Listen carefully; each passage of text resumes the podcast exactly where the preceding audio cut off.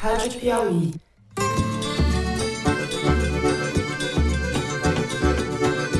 Olá, sejam muito bem-vindos ao Foro de Teresina, o podcast de política da revista Piauí. Ele é um militar, mas ele é um assessor. Assessor cumpre ordens do chefe. Então, alguém mandou, alguém determinou. Ele é só o assessor. Eu, Fernando de Barros e Silva, na minha casa em São Paulo, tenho o prazer de conversar com os meus amigos. José Roberto de Toledo, aqui pertinho. Opa, Toledo.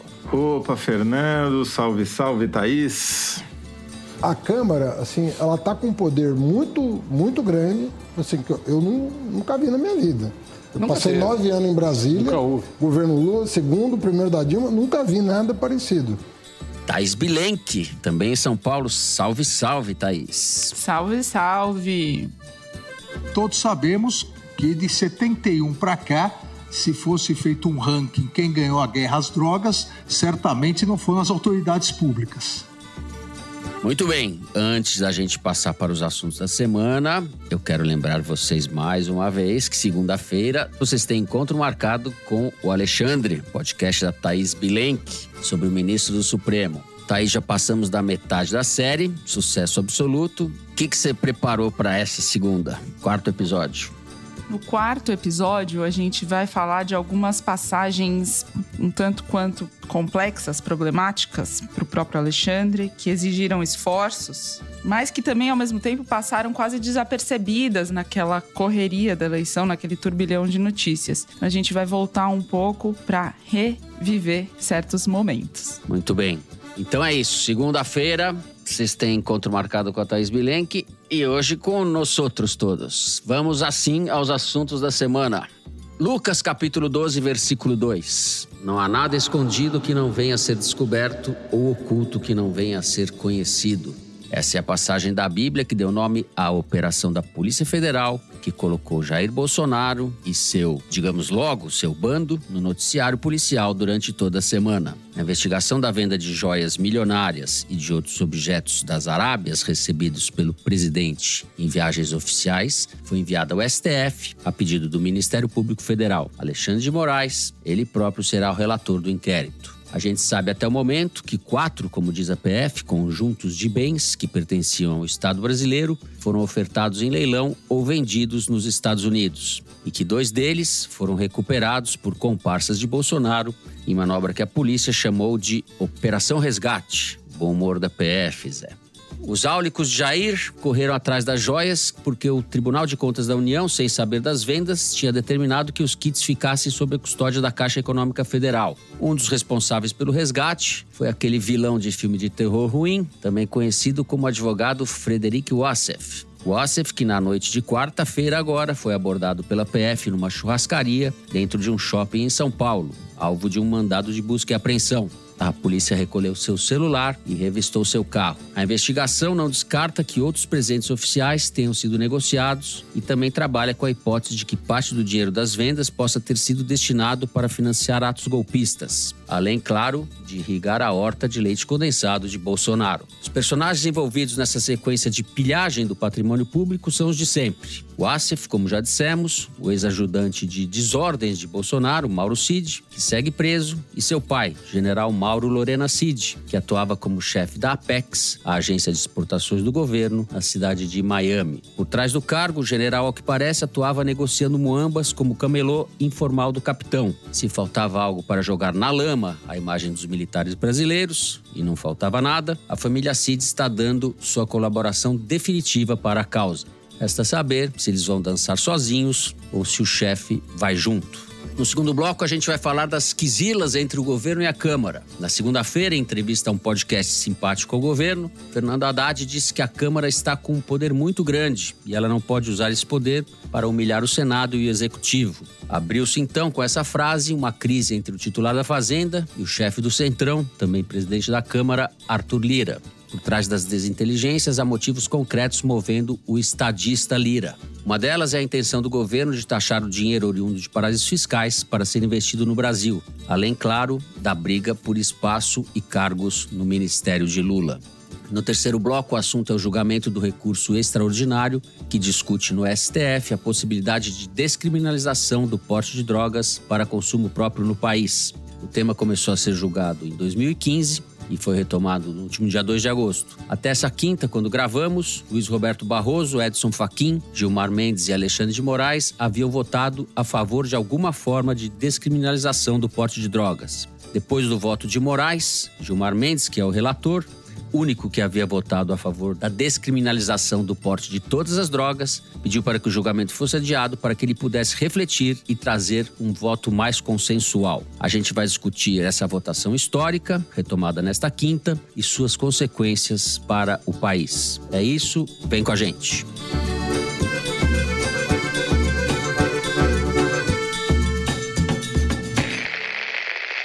Muito bem.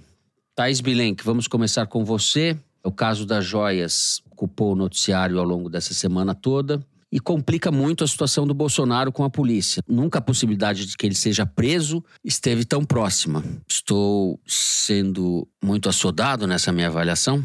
não sei dizer, né? Não tem essa resposta, mas. Ninguém que, sabe. Que, é, mas que todo mundo com essa última operação se fez a mesma pergunta, isso é fato, né? Agora, a decisão do Alexandre de Moraes, que autorizou a operação da sexta-feira passada, contra os quatro alvos que são investigados por essa transação de venda e depois recuperação desses kits de joias. Bom, essa decisão do Alexandre, ela é repleta de menções a Bolsonaro e não só do próprio ministro Alexandre como da Polícia Federal no pedido que o Alexandre autorizou, né, nas menções. Então, todo o tempo eles lembram em muitas passagens desse documento, eles lembram que o beneficiário final era o Bolsonaro e não deixam de ser pistas pistas de onde que essas investigações devem chegar. Tem algumas estocadas no ex-presidente Bolsonaro nesse documento. Por exemplo, em dado momento, eles falam que essas operações com as joias eram uma forma de chancelar um enriquecimento inadmissível pelo presidente da República. Ou então falavam assim, que proporciona a possibilidade de cooptação do chefe de Estado brasileiro mediante o recebimento de bens de vultosos valores. Em outro momento, eles criticam o fato de o ex-presidente da República não ter dado valor diplomático e histórico a peças porque descobriu que não tinha um valor material esperado.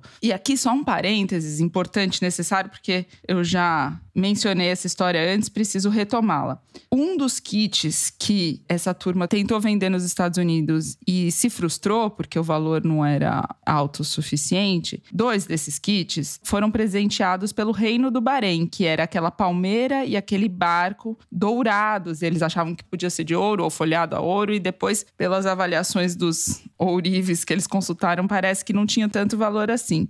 E esses dois presentes, segundo as investigações, não passaram nem sequer pelo serviço de acervo, aquele GADH, da Presidência da República, que é quem cataloga os presentes recebidos pelo presidente da República. Eu mencionei aqui no foro algumas vezes a relação do Bolsonaro e do seu filho, em particular Eduardo Bolsonaro, com o reino do Bahrein, porque eles deram uma importância para o Bahrein que não era explicável facilmente com argumentos econômicos ou diplomáticos. E eu mencionei aqui também que quando Bolsonaro foi inaugurar a embaixada do Brasil lá em novembro de 2021, ele voltou num avião da FAB que não passa por controle da alfândega. Então, se não parte da iniciativa do presidente da República e do seu staff declarar um presente ganho, nem se fica sabendo o que, que ele ganhou. E foi justamente isso que aconteceu. Segundo as investigações da Polícia Federal, ele recebeu esses dois kits, não declarou, não informou ao serviço de acervo, tentou vender, não conseguiu, ou pelo menos não quis pelo valor que ofereceram, e assim ficou. O Eduardo Bolsonaro, que foi pelo menos quatro vezes, uma delas extraoficialmente para o Bahrein, saiu do Marrocos com a família, pegou um avião, não ficou nem 24 horas no Bahrein, jantou com o filho do rei, com o príncipe,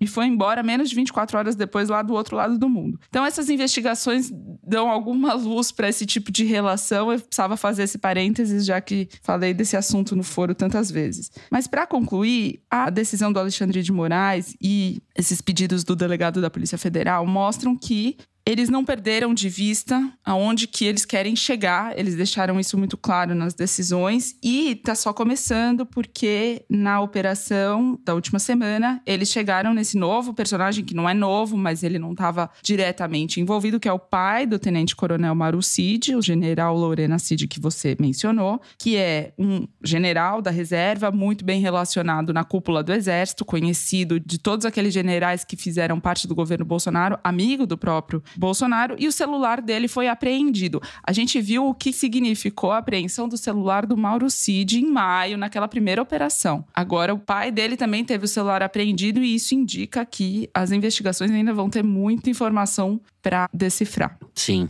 Zé, eu acho que recoloco para você a pergunta que eu falei para Thaís, porque, de certa forma, a minha pergunta foi inspirada nas nossas conversas preparando esse episódio do Foro, né? Qual será o destino de Jair? Bom, no programa passado eu já tinha dito que ele nunca esteve tão perto da cadeia quanto estava, né? Sim. E eu reitero essa minha afirmação. Agora, eu considero que é mais importante a data que o Bolsonaro vai sair da cadeia do que a data que ele vai entrar. Por quê?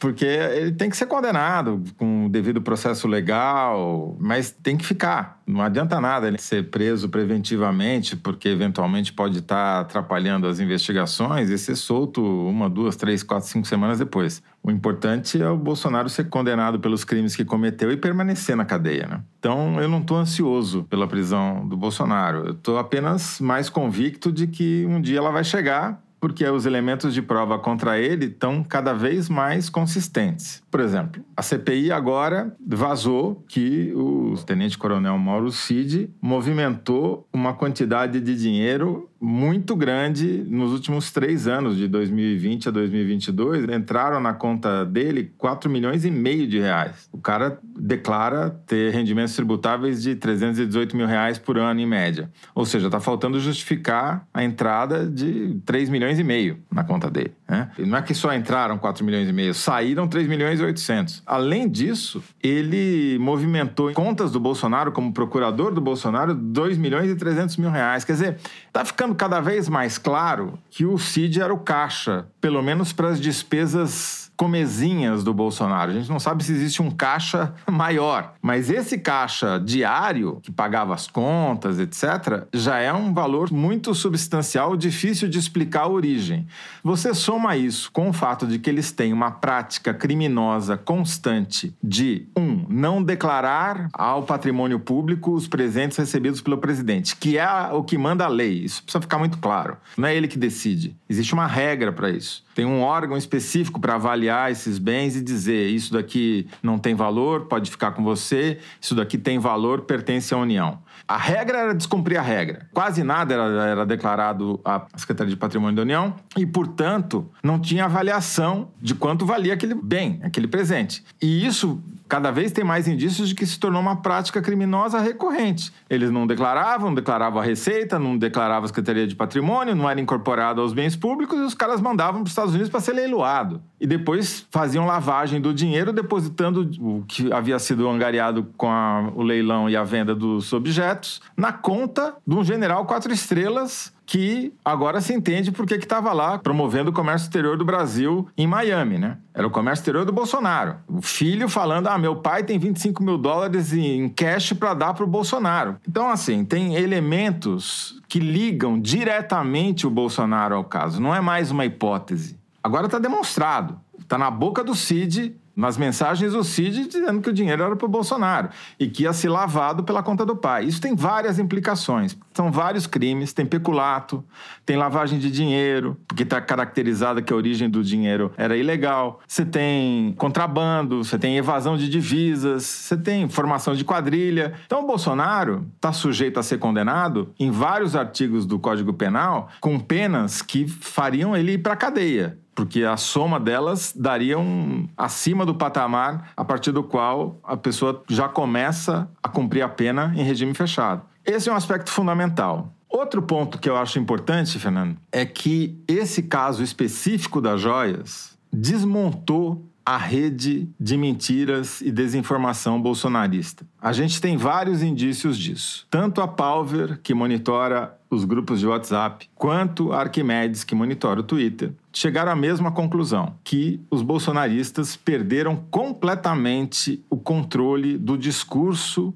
sobre as joias. Está tirando cada um para um lado. Pra você ter uma ideia, o Malafaia está defendendo o devido processo legal e dizendo que não está defendendo o general. Enquanto o outro vem falar que vai xingar a imprensa. O terceiro vai falar não sei do que. Está completamente atirando um para cada lado. Então, os bolsonaristas perderam um dos principais ativos que eles tinham, que era ter unidade coordenação, alcance e influência. Eles perderam influência e perderam alcance. Se você mede esses eventos aí, que são mais momentosos, eles estão perdendo de 20 a 80, 30 a 70, é lavada, entendeu? E cada um atirando para um lado. Então, esse ativo que era fundamental para o Bolsonaro manter a sua influência, o seu poder, coordenar a turba, está caindo muito rapidamente. A confusão é tão grande entre os bolsonaristas que o Cid já está no terceiro advogado. Ele troca mais de advogado do que de farda. Né? E esse terceiro advogado é um anti-bolsonarista. O histórico de declarações públicas dele contra o Bolsonaro, o cara podia ser comentarista do Foro de Uhum. Teresina. E O primeiro dá- advogado era o advogado próximo da família, né? Bolsonaro. Sim, depois foi para um segundo que saiu porque disse que houve quebra de confiança, ou seja, o Cid mentiu para ele. E agora o terceiro é um antibolsonarista que já chegou antes de falar com o Cid dizendo: olha, o Cid é um militar, ele cumpre ordens mesmo que as ordens sejam ilegais. Quer dizer, já jogou no colo do Bolsonaro. Eu não quero acreditar que isso é um reflexo da família do Cid, porque está vendo a mulher ser investigada, o pai ser enrolado, os caras estão indo para salvação, né? tentando se salvar, embora a situação do Cid seja terrível, né? porque não tem como ele se escapar. Só se ele fizer um acordo de delação premiada, ele tem alguma chance. Mas mesmo que não faça, só essa declaração do advogado já mostra que eles estão completamente desarranjados entre eles. No final de quinta-feira, já de noite, o novo advogado de Mauro Cid disse que o ex-ajudante de ordens não vai assumir a responsabilidade toda sozinho. César Bittencourt afirmou à revista Veja e depois reiterou à Rede Globo e à Folha de São Paulo que Mauro Cid vai dizer que sim, vendeu as joias da presidência nos Estados Unidos, mas o fez por ordem de Bolsonaro e entregou o dinheiro obtido ao ex-presidente. Ato contínuo, horas depois, Alexandre de Moraes autorizou a quebra do sigilo fiscal e bancário de Bolsonaro e da ex-primeira-dama Michele. O objetivo é saber se o dinheiro da venda das joias chegou até o casal. Moraes também autorizou o pedido de cooperação internacional feito pela PF aos Estados Unidos para quebrar o sigilo bancário dos investigados naquele país. Mais uma quinta-feira tranquila no Brasil.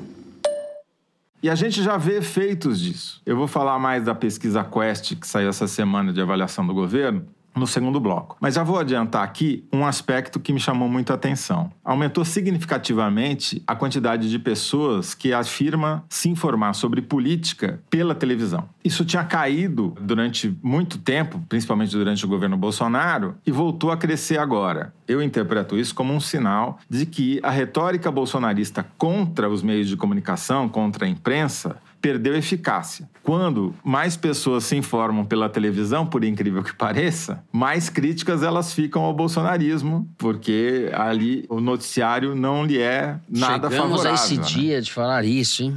Exatamente. Mas não só isso, também entre aqueles que se informam sobre política pelas redes sociais ou por blogs e portais, ou seja, pela internet, também aqueles que são críticos ao governo Lula diminuíram, mesmo entre os que votaram no Bolsonaro. Então, são sinais de que essa máquina de desinformação bolsonarista está perdendo eficácia e eficiência até para mudar o hábito das pessoas. Resumo da ópera. Acho sim que o Bolsonaro nunca esteve tão perto da cadeia. Não acho que seja o caso de prisão preventiva. Acho que tem que ser um processo para condenação em definitivo, para ele não sair. E acho que está tendo um efeito não previsto de perda de controle da narrativa pelos bolsonaristas, até pelo jeito que essas notícias vêm saindo na imprensa ou nas redes, né? Teve também essa semana a revelação do hacker de Araraquara que disse ter recebido não aqueles 13.500 reais dos assessores da deputada Carla Zambelli, mas 40 mil reais, né?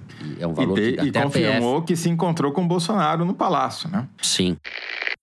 Muito bem. O hacker Walter Delgatti Neto complicou ainda mais a vida de Bolsonaro no depoimento que deu nesta quinta CPMI do 8 de janeiro. Mesmo se a gente levar em conta que o que diz Delgatti não pode ser tomado pelo valor de face, parte das revelações servem ao menos como pistas a serem investigadas pela PF, e parte do que ele falou já está comprovado. É fato, por exemplo, que o hacker da Grande Matão esteve no Palácio da Alvorada no dia 10 de agosto do ano passado e tomou café da manhã com o então presidente da República. Foi levado até lá pela deputada Carla Zambelli, a pistoleira dos Jardins. Nesse encontro, segundo o hacker, Bolsonaro prometeu a ele o indulto caso ele tivesse problemas com a justiça por assumir a autoria de um suposto grampo contra Alexandre de Moraes. A gente não sabe se esse grampo existiu, Nesse, Bolsonaro prometeu mesmo dar ao hacker o tratamento VIP que tinha dado a Daniel Silveira, aquele deputado. Sabe-se, no entanto, que Delgatti esteve algumas vezes no Ministério da Defesa, segundo ele, por iniciativa e insistência de Bolsonaro. Numa dessas ocasiões, ele foi recebido pelo então ministro general Paulo Sérgio para discutir a vulnerabilidade das urnas eletrônicas. O general nega o encontro. Delgatti disse ainda que na véspera do encontro com Bolsonaro, em 9 de agosto, em reunião com integrantes da campanha, lhe foi solicitado pelo marqueteiro Duda Lima, do PL, que ele fizesse uma versão adulterada dos códigos-fonte das urnas eletrônicas para que Bolsonaro pudesse forjar uma fraude num palanque no dia 7 de setembro. O hacker, como eu falei, não é exatamente uma pessoa confiável, mas muito do que ele conta tem amparo em evidências que vão se acumulando e encurralando Bolsonaro. Está cada vez mais clara a trama golpista urdida a partir do Palácio do Planalto pelo próprio presidente, um punhado de generais e sua república de patetas delinquentes. Como disse o Toledo, não é preciso ter pressa, nem se deve. É preciso sim ir até o fim e fazer valer a lei para toda essa gente. É isso, seguimos.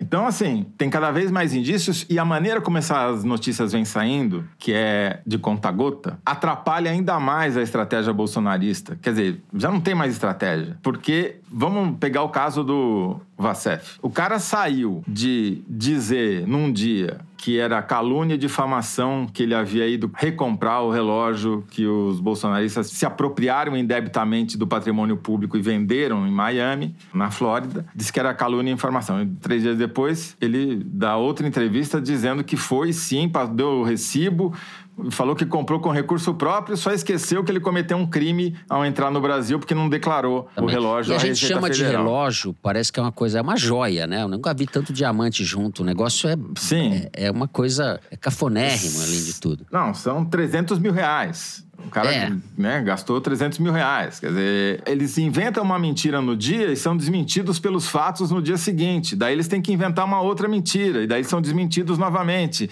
Então, isso está destruindo as táticas de defesa deles porque estão sendo obrigados a desmentir a si próprios.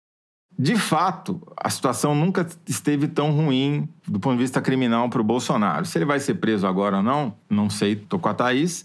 Nem acho que talvez seja o caso. Acho que preferiria que ele fosse julgado e condenado pela justiça e cumprisse pena sem que haja qualquer acusação de arbítrio indevido. De atropelo. Né? De atropelo, qualquer coisa que o valha. Né? Thaís Bilenque, vamos arrematar? Tá arrematado? Dole uma, dole duas, Vendido, três? Vendido, vendeu. A Vendido. Thaís acabou de comprar o Patek Philippe. Exato. Não é Rolex, né? Patek. É Rolex, é Patek Philippe, tem uma, a marca que você quiser. Pensar que até ontem essa turma aí, especificamente esse sujeito, Jair Bolsonaro, era o chefe da Polícia Federal. Veja se ele tivesse sido reeleito, que inferno nós estaríamos. Nem quero pensar. Desculpa, Fernando. A Thaís mencionou uma coisa que eu acho que vale a pena reforçar. Essas idas estranhas da família Bolsonaro para as Arábias ali. Pro Bahrein, que é, foi a Thaís que revelou isso para o Brasil. Essa que é a verdade. Para o Brasil é e para o Bahrein. Para o Bahrein também. Isso daí tem um outro aspecto que ainda não foi investigado, que é por que os árabes davam tantos presentes ao Bolsonaro. Né? Qual era a contrapartida esperada? Isso fica mais grave quando a gente vê que esses países têm uma tradição de subornar autoridades de outros países para que elas atendam aos seus interesses, seja na política de preço de petróleo, seja na distribuição de dividendos da Petrobras, seja no que quer que seja. A gente não sabe o que está por trás Negócios aqui, compra de refinarias. Pois é. Né? Toledo Isso tá é um falando aspecto... que não existe Patek Felipe grátis, é isso? Exatamente, não tem Patek Felipe grátis, é isso aí. Essa é a síntese do bloco. Obrigado, Thaís. Tá certo. É, eu também tenho. Aí é uma sensação, só não existe informação, mas por todas as, as evidências de que a gente está navegando na superfície desse oceano mesmo. Que, que, que a coisa foi bem mais feia do que aparece até agora. Muito bem, eu encerro este bloco brilhante do programa. no segundo bloco, a gente vai falar de Arthur Lira e Fernando Haddad. Já voltamos.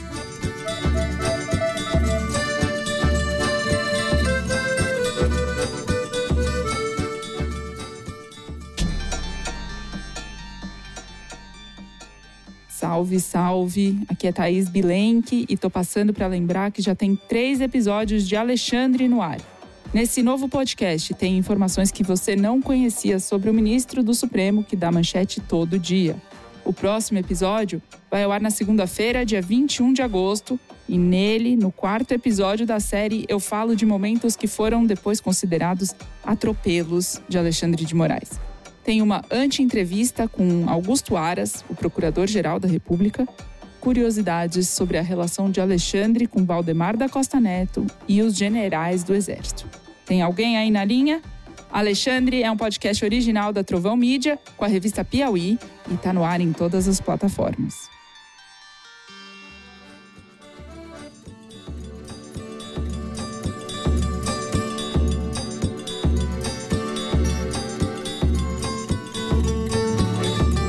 Bem, Thais Bilenque, vamos começar com você. Tivemos mais um capítulo de tensão, vamos chamar assim, entre o presidente da Câmara, Arthur Lira, e o governo, dessa vez na figura de Fernando Haddad, que vinha sendo justamente a figura elogiada por ser jeitoso, né, por ter feito as pontes necessárias para que a coisa ande no campo da economia. Conta pra gente. Eu conversei com um dos principais articuladores da Câmara que faz a ponte entre o governo e o Arthur Lira. Definitivamente, a entrevista do Haddad é só um. como se fosse uma faísquinha ali para deixar a temperatura não cair tanto, né? Porque não, não é aí que tá o incômodo. O incômodo é a reforma ministerial e os ministérios que o PP e os republicanos querem no governo Lula. E o que ele me disse, esse, esse articulador, esse deputado, é o seguinte: que o Lula tá incomodado com uma decisão que ele próprio fez quando montou o ministério lá atrás, no, na transição, né, no final do ano passado, e que avaliou que foi um erro ele ter dado três ministérios para o União Brasil, três ministérios para o PSD e três ministérios para o MDB, que agora isso superlotou o tabuleiro dele e que ele vai precisar tirar do PT ou de aliados como o PSB e o PCdoB para conseguir acomodar os novos aliados. E disse essa fonte ainda que dois ministérios teriam bastado na conta do Lula para conseguir os votos que ele conseguiu até aqui. Eu, Thaís, leio isso um pouco diferente do que essa fonte fala. Eu leio isso em parte como uma reclamação do próprio Centrão, do Arthur Lira e desses políticos que estão querendo entrar no governo, de que eles querem o mesmo espaço que os outros partidos conseguiram, portanto, três ministérios. Não um, como tem se dito e ventilado que seria o que eles teriam acesso. E isso é como se fosse uma demanda deles, e daí eles pressionam o Lula tirar de um ministério desses partidos e dar mais para ele, redistribuir o bolo.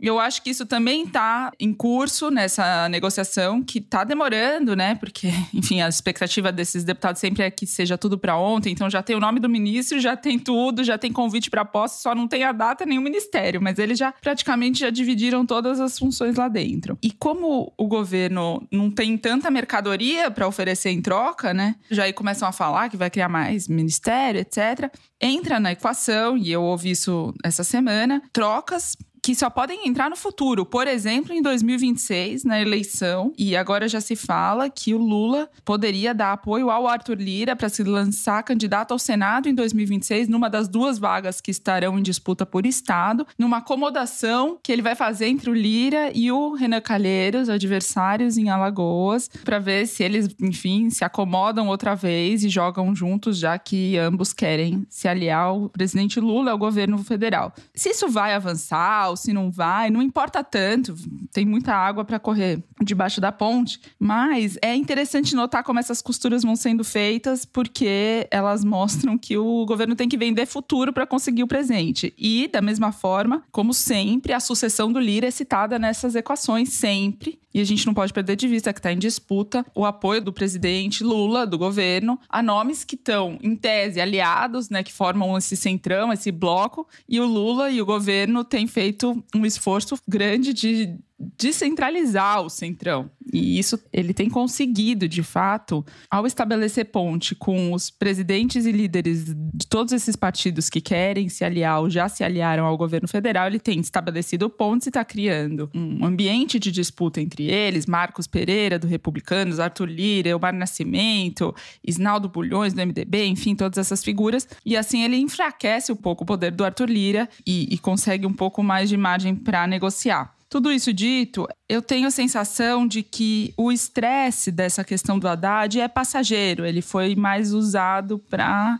uma nova rodada de reclamações e cobranças, mas que não tem uma questão em relação ao Haddad, ao contrário, o Haddad é útil para o Arthur Lira na negociação com, com o presidente Lula. O Lula e o Lira têm se aproximado e a evidência disso foi o discurso do Lula na sexta-feira passada, ao lançar o novo PAC, em que ele disse: não é o Lira que precisa de mim, eu que preciso dele, que é um gesto em politiquês muito importante, reconhecendo, fazendo uma deferência ao Arthur Lira. Agora, Thaís, nem o negócio das offshore pega o negócio da offshore é o seguinte, né? A Folha de São Paulo fez uma reportagem dizendo que o Lira e o Haddad tinham tido uma discussão antes da entrevista que o Haddad deu para o Reinaldo Azevedo na sexta e que, como eles se desentenderam ali, depois teve a entrevista e aí foi usado. A questão da offshore é uma questão que vai opor o Arthur Lira ao Haddad, o governo e o Centrão, inevitavelmente. O mercado reagiu muito mal à iniciativa de incluir na medida provisória do salário mínimo essa tentativa de taxar as offshores, sem que isso passasse por uma discussão e debate dentro da Câmara, né? Foi um atalho que o governo tentou pegar, sabendo da dificuldade que é taxar essas offshores do exterior. Agora, o que eu ouvi dos críticos dessa iniciativa é que o governo fez uma estimativa um pouco simplória demais de quanto que a taxação poderia render em arrecadação e que isso acaba que dificulta um pouco a discussão porque o mercado e aí o centrão, né, nos deputados que representam e têm interlocução com o mercado, eles acabam de alguma forma, menosprezando a capacidade do governo de conseguir efetivamente tomar uma iniciativa como essa de taxar as offshores. Eu conversei com o Carlos Portugal Gouveia, ele é advogado, faz muita estruturação de offshore no exterior, legais, são legais, as offshores não são ilegais, né? Pode ser ilegal, é o recurso que é alocado nelas. E ele também é professor da USP. Ele disse, em suma, para encurtar esse assunto, que é muito fácil, se o governo de fato conseguisse aprovar esse projeto para taxar as offshores, seria muito fácil driblar e os efeitos não seriam bons para arrecadação no Brasil como se esperava. Porque basta um brasileiro passar menos de 180 dias no Brasil, nas minhas contas, seis meses, e mudar a residência fiscal para outro país, ele já não está mais submetido a essa taxação e muitos desses investidores já têm casa fora, já passa boa parte do ano fora, enfim, não seria nada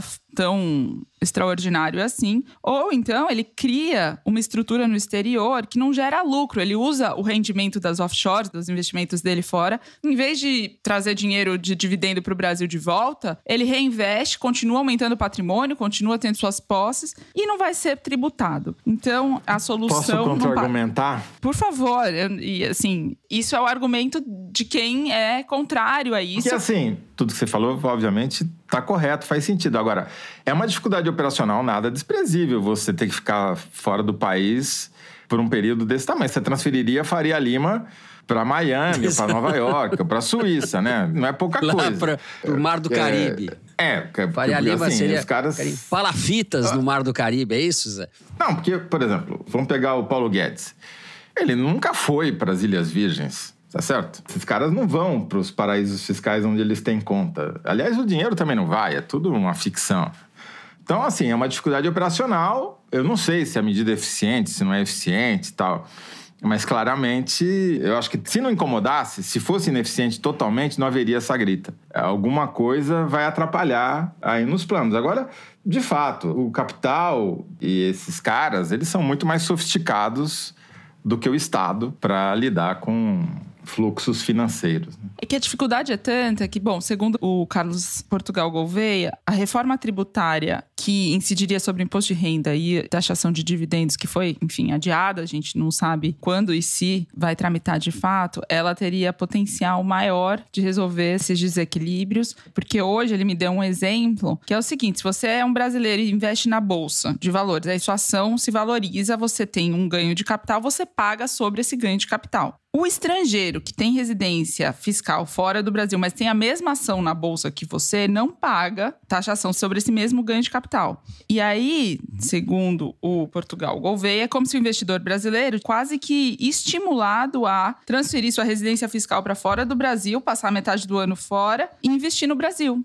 Quando muito investir no Brasil, porque ele pode começar a querer também nem mais isso, né? Enfim, são os argumentos que sustentam a oposição a essas iniciativas vocalizada pelo Arthur Lira, mas não só, né? É uma opinião majoritária na Câmara dos Deputados. José Roberto Toledo, depois do seu adendo aí, do seu contraponto sobre o funcionamento do dinheiro dos amigos do É, Paulo não, eu, Guedes. eu quero deixar claro que eu também sou contra essa tributação, porque como é que vão ficar os meus milhões lá na Grande Matão, né?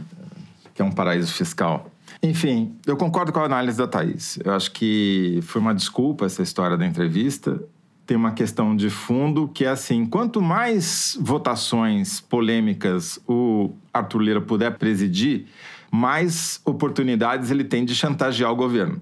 Então, quando o governo enfia um negócio de offshore no meio de uma medida provisória sobre salário mínimo, ele está diminuindo a margem de manobra do Arthur Lira. É disso que ele se trata no final, né? Então, é tudo um jogo de poder. E esse jogo de poder não é uma coisa exclusivamente brasiliense, de setorista do Palácio do Planalto e dos gabinetes de senadores e deputados. Ele tem uma implicação na vida real. Quero pegar a pesquisa da Quest que saiu essa semana de avaliação do governo. A pesquisa foi boa para o Lula, tanto a avaliação pessoal dele quanto a avaliação do governo cresceram. A avaliação do Lula cresceu 4 pontos e a do governo cresceu 5. Está se formando uma tendência de melhora. Se você comparar com abril, elas subiram 9 pontos a do Lula e 6 pontos a do governo. Quer dizer, o governo está conseguindo estabelecer uma tendência de crescimento, de melhora da sua avaliação, e isso se deve basicamente ao bolso. Por quê? O noticiário positivo foi identificado por mais pessoas do que o noticiário negativo. E as pessoas citam como noticiário positivo Bolsa Família de 600 reais mais 150 para quem tem filho pequeno na escola tal. Inflação em queda, salário mínimo reajustado acima da inflação e por aí vai. São todos exemplos econômicos. E o crescimento da avaliação positiva foi maior entre quem ganha menos, entre os mais pobres. Entre quem ganha até dois salários mínimos, cresceu 7 pontos, contra 5 pontos na média. Nas outras faixas de renda ficou mais, cresceu um pouquinho, oscilou, ficou mais ou menos estável.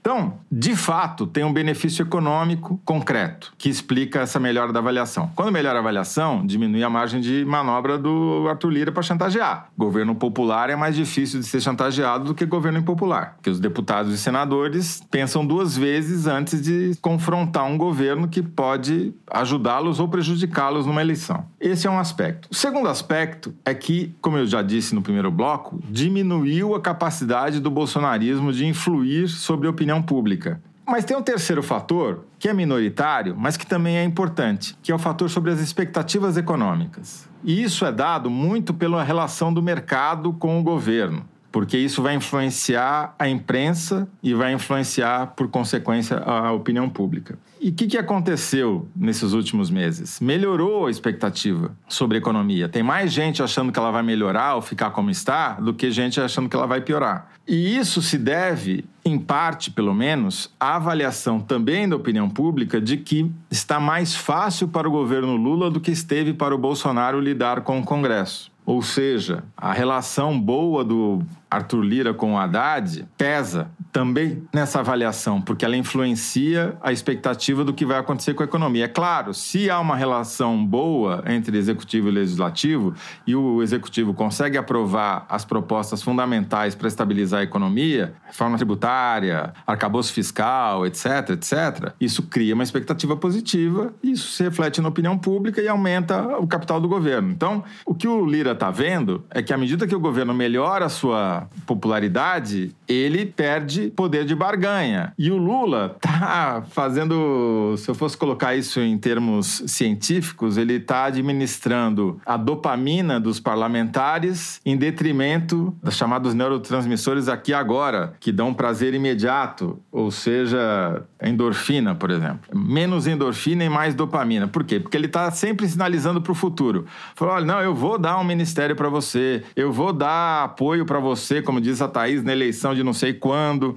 É sempre o futuro. Então ele está dando dopamina pro Arenão, mas não está dando os neurotransmissores aqui agora. Não está dando. Pô, quanto tempo faz que ele anunciou que ia dar ministério e não deu, que ia dar cargo e não deu, né? Tá dando ali uma. liberando de vez em quando uma emendinha parlamentar. Não é emendinha, são alguns bilhões, mas. Liberando muito. Mas é curioso, é curioso. O fato é que o governo está ganhando tempo porque ele sabe que quanto mais tempo ele levar, menos ele vai ter que pagar, porque a sua popularidade está em alta. Se a popularidade tivesse em queda, aí ele teria que correr para garantir um preço mais baixo, porque o preço tenderia a aumentar em vez de diminuir. Isso para não dizer, voltar para as coisas pedestres, né, não dizer das complicações do Arthur Lira com a Polícia Federal, né? As casas da, kits de robótica lá de Alagoas. Ninguém fala mais disso. Como se tudo bem. Ninguém fala das encrencas do Arthur Lira. Esse é outro que tem que se explicar para a Justiça. Bom, depois do intervalo, a gente vai falar da votação do STF sobre a descriminalização do porte de drogas. Já voltamos.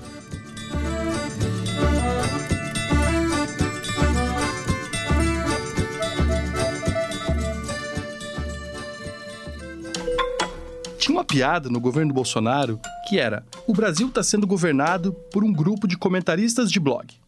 E tinha hora que parecia mesmo que alguém tinha pego uma caixa de comentários de um site e pensado ali à mão. Esse aqui vai ser o ministro de tal coisa, esse aqui vai ser de não sei quê. É piada, né? Mas e se fosse mesmo? E se uma autoridade de alto escalão do governo passado tivesse realmente deixado milhares de comentários num blog de futebol? Eu, Vitor Hugo Brandalize, te convido a conhecer esse buraco em que eu me meti nos últimos meses. Eu conto tudo no episódio Eu Quero Acreditar do Rádio Novela Apresenta. Toda quinta-feira, um episódio novo.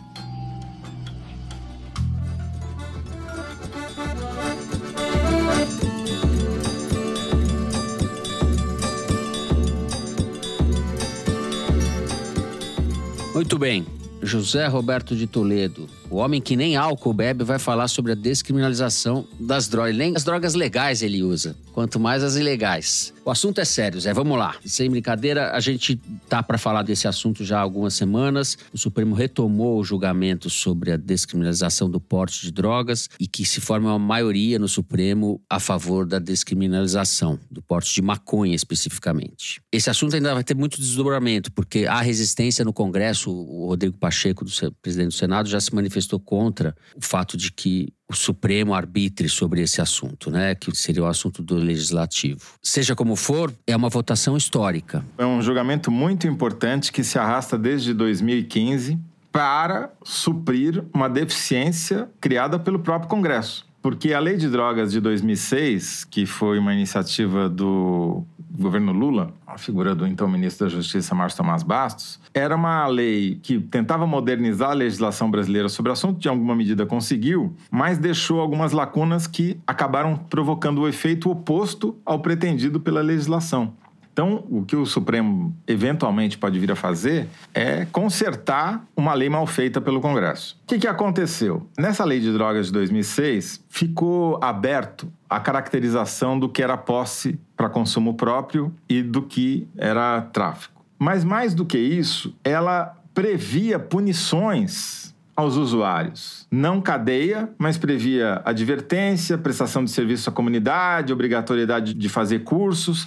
Aí o que, que aconteceu? O sistema policial e judicial interpretou essa punição como um sinal de que aquilo é crime. E aí ferrou. O que, que aconteceu? Explodiu o número de prisões por posse de droga que foi considerada para tráfico. Então lotou a cadeia de gente que virou mão de obra para o crime organizado. Então foi o pior efeito possível. O que, que aconteceu então? Vamos lá. 2006 saiu a lei, ela teve o efeito de aumentar o encarceramento injusto e, a meu ver, ilegal, inconstitucional, de gente que não deveria estar na cadeia. E aí, em 2015, começou um julgamento no Supremo Tribunal Federal para julgar a inconstitucionalidade do artigo 28 da Lei de Drogas. E o argumento dos advogados que defendiam uma pessoa especificamente que havia sido presa com 3 gramas de maconha é que aquela quantidade não faz mal a ninguém a não ser ao próprio usuário. Seria uma autolesão, o que não é crime.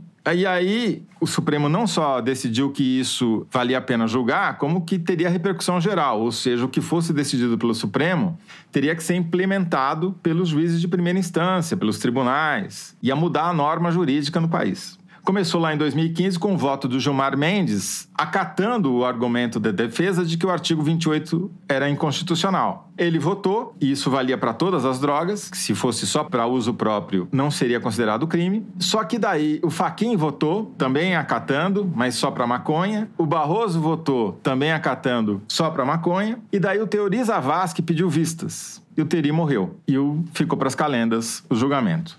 Só foi retomado agora, com um voto do Alexandre de Moraes, que votou pela descriminalização e impondo um limite, uma quantidade máxima para o que venha a ser considerado uso para consumo próprio. Há uma divisão entre os ministros entre 25 e 60 gramas no caso da maconha. E por que que o Alexandre de Moraes previu essa quantidade? Porque ele usou um levantamento feito pelo Instituto de Jurimetria do Brasil, que é aqui advogados que sabem fazer conta. Eles têm um estudo muito interessante que o Alexandre de Moraes cita no voto dele, mostrando que a média da quantidade apreendida com pessoas que são consideradas traficantes, se o cara é analfabeto, é 32 gramas. Se o cara tem o segundo grau completo, é 40. E se ele tem nível superior, é 49 a gente sabe que escolaridade é proxy de renda no Brasil. Então, se o cara é pobre, 32 gramas ele já é traficante. Se ele é classe média, 40 gramas. Se ele é rico, 49, entendeu? É injusto. Pior,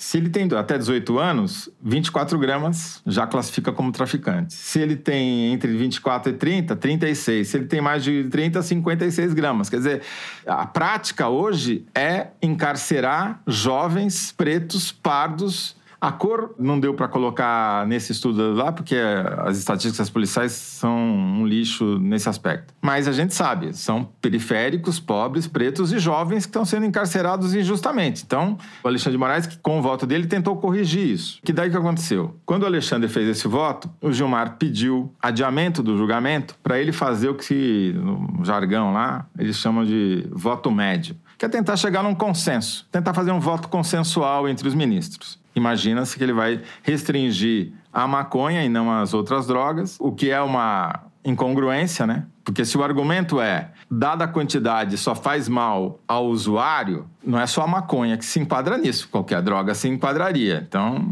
já tem um problema aí. Mas o problema vai mais longe.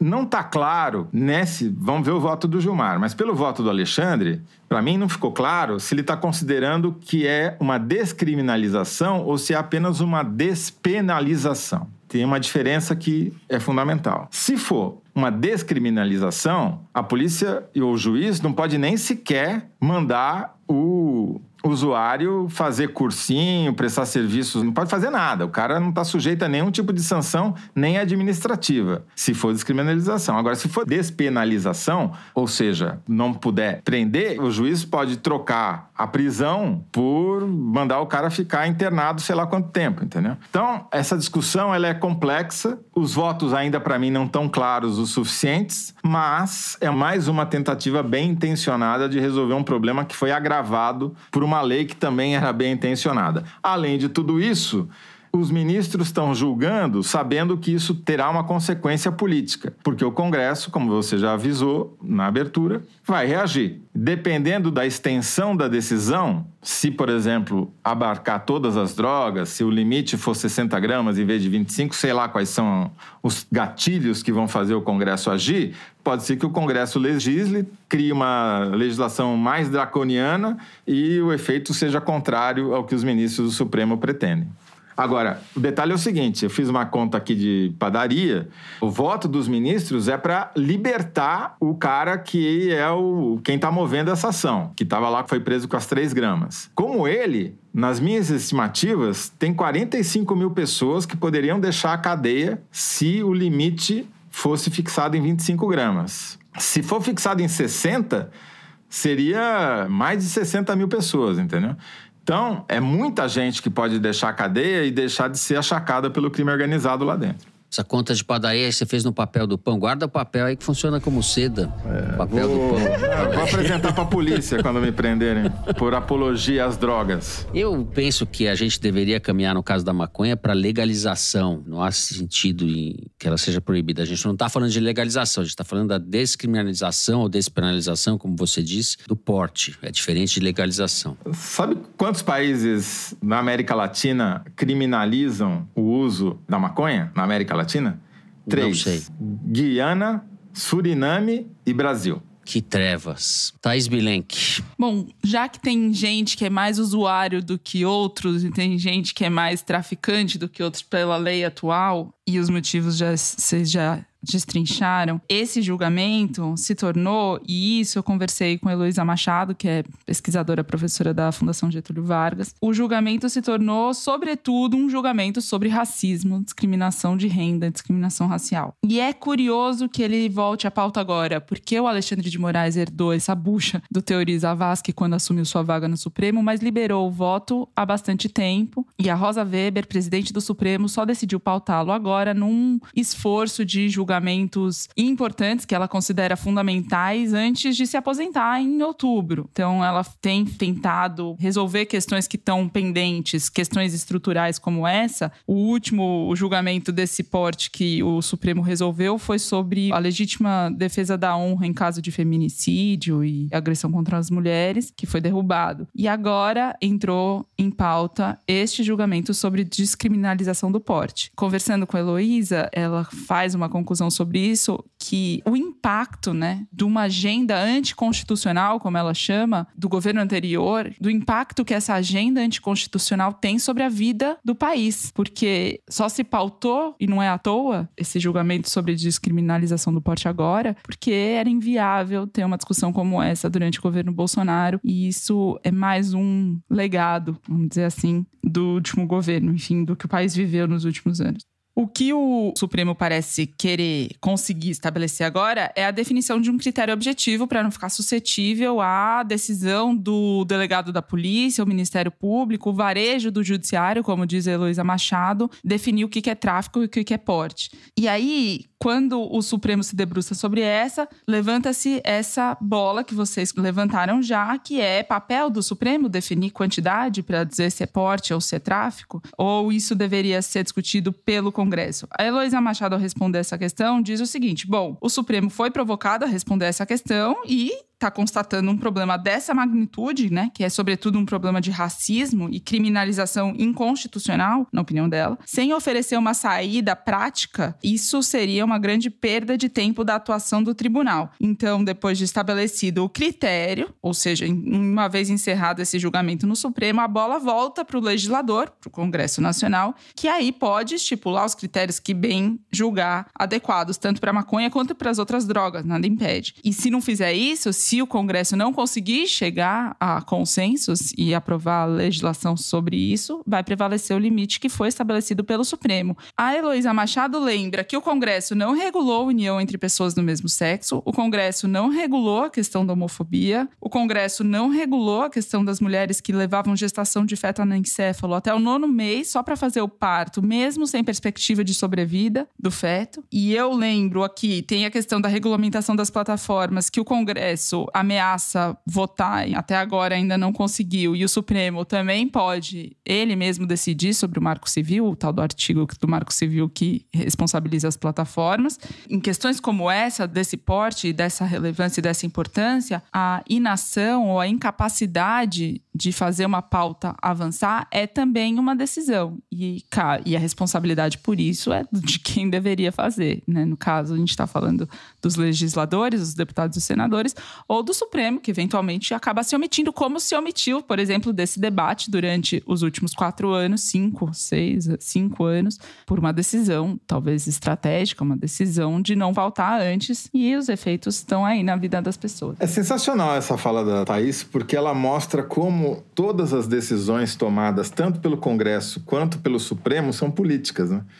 Porque depende da opinião pública. Todo mundo fala, não, esse discurso babaca de que não, a decisão do Supremo é uma decisão técnica baseada na interpretação da lei e da Constituição, como se os caras vivessem em Marte. É, tomara que isso se consume. A gente está falando um pouco na expectativa de que o Supremo dê esse passo. E é o mínimo, né, para a gente começar a ter uma discussão adulta e, e mais consequente sobre esse assunto. A gente está num país em que o porte de arma não é criminalizado, mas o porte de maconha para uso próprio é criminalizado. O contrário seria bem melhor, né? Seria, o país seria bem melhor se a gente criminalizasse as armas e descriminalizasse a maconha. O problema do Brasil, claro que tem que combater o tráfico de drogas. E o Brasil virou um grande corredor, talvez o segundo maior corredor de tráfico de drogas do mundo, com destino na Europa, Estados Unidos e Ásia. Mas também virou um grande mercado de consumo interno. Então, política pública tem que estar orientada para evitar que essa droga entre aqui, que você combateu o crime organizado que comanda esse tráfico. Agora, prender jovem, pobre, analfabeto só serve para eleger essa Segregação bancada social, da bala, exato. né? Bom, a gente encerra o terceiro bloco do programa. Vamos para um rápido intervalo e em seguida Kinder Ovo. Já voltamos. Pensando em fazer uma pós-graduação no exterior? Nos dias 24 e 26 de agosto, a Top Universities traz para São Paulo e para o Rio algumas das melhores universidades internacionais para as feiras de pós-graduação e MBA.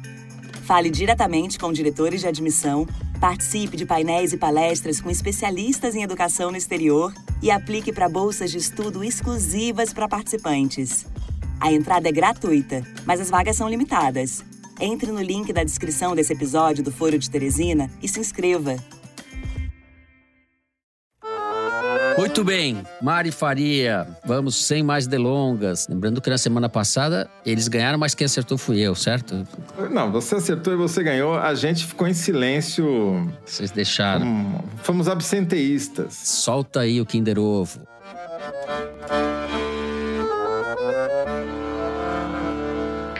aqueles teóricos de papel. Já dizia meu professor, não tem nada melhor do que operar no papel. Você opera no Bibo papel, Nunes. seu doente não complica, não Sim. tem infecção, você não tem pós-operatório grave, você não tem UTI, você não tem nada. O paciente sai maravilhosamente bem do papel. Você botou ele na sala, aí começam as complicações. Zé sentiu aquele sotaque da Grande Matão, remoto. Goiás Sabe ainda é Grande Matão, a- certo? Goiás tá É, na Grande o- Matão, Zé? Sim, Ah, Goiás é. O meu raciocínio foi o seguinte: tinha que ser alguém de direita que com fala com deu R, tempo dele raciocinar, eu ainda tava Imagina, aquecendo, mas é. ah, qual que foi seu É. raciocínio? R retroflexo de direita e médico. Caiado. Porra, mas o Bibo Nunes não é médico. Não, mas é que eu falei o Bibonuno só pela, só pela extrema direita. pela aquecer. só, só pelo jeito de falar, né? Foi uma coisa de Só lembro afinidades deu tempo dele aquecer, fazer Bateu raciocínio. aquele negócio da Grande Matão e ele acertou. Como diria o saudoso Rolando Beldrin, conheça esse caboclo, né, Zé? Conheça esse caboclo. Também é que o Caiado é do meu tempo, né? Essa questão. Nosso tempo. Abortar. Muito bem, depois dessa vitória do José Roberto Toledo, agora o cavalinho começa a andar correndo na rabeira. Não, eu ganhei. Eu tive uma vitória que foi do primeiro semestre, essa foi a do segundo semestre. Já, já resolvi o ano.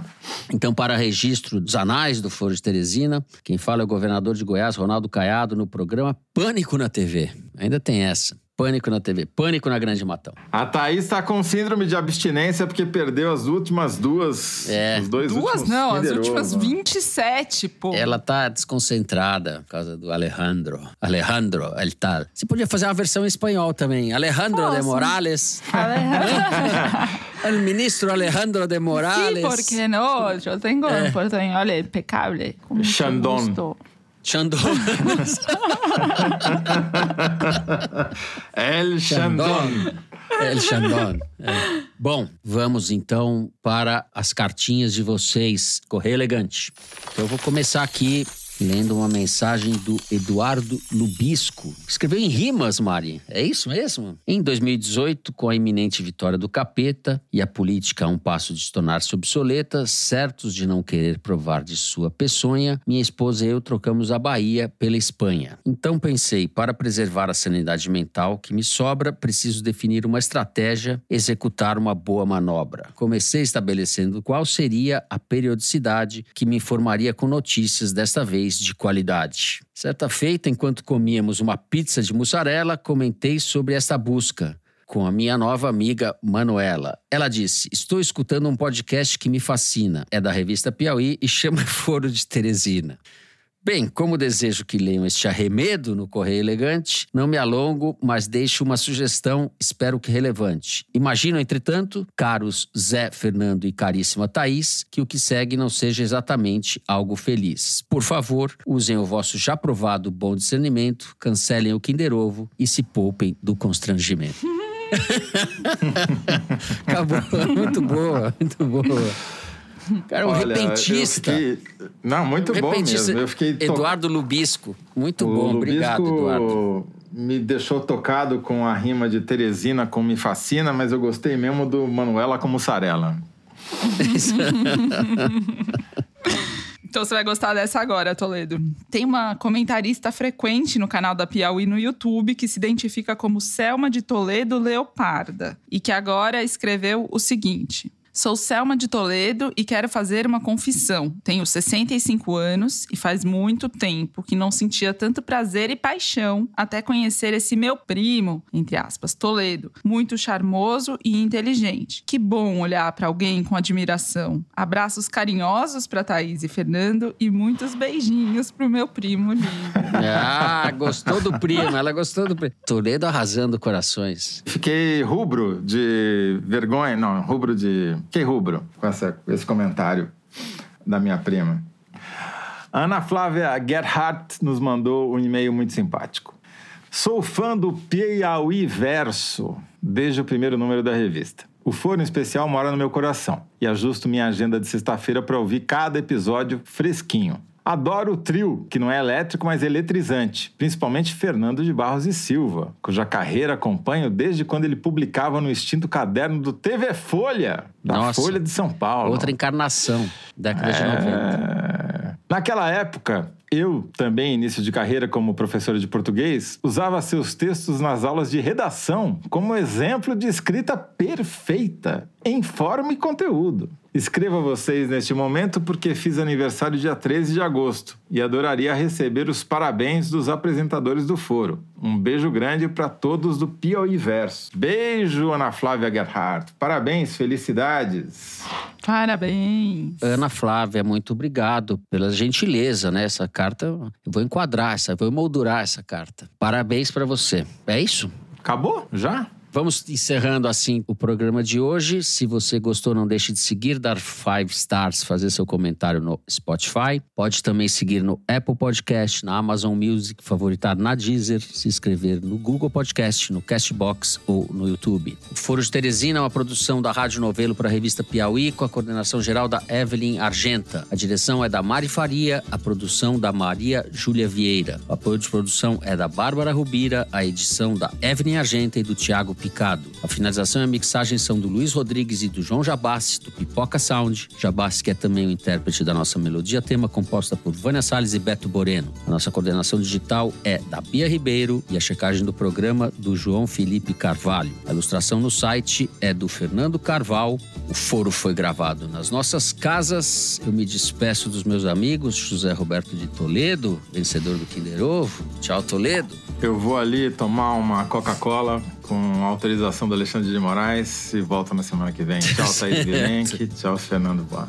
Thaís Bilenque. Tchau, Thaís. Eu abortei esse negócio de Coca-Cola, só uso em casos de extrema necessidade, então me despeço sem, sem mais. até, até a semana que vem. É isso, gente. Boa semana a todos. Até a semana que vem.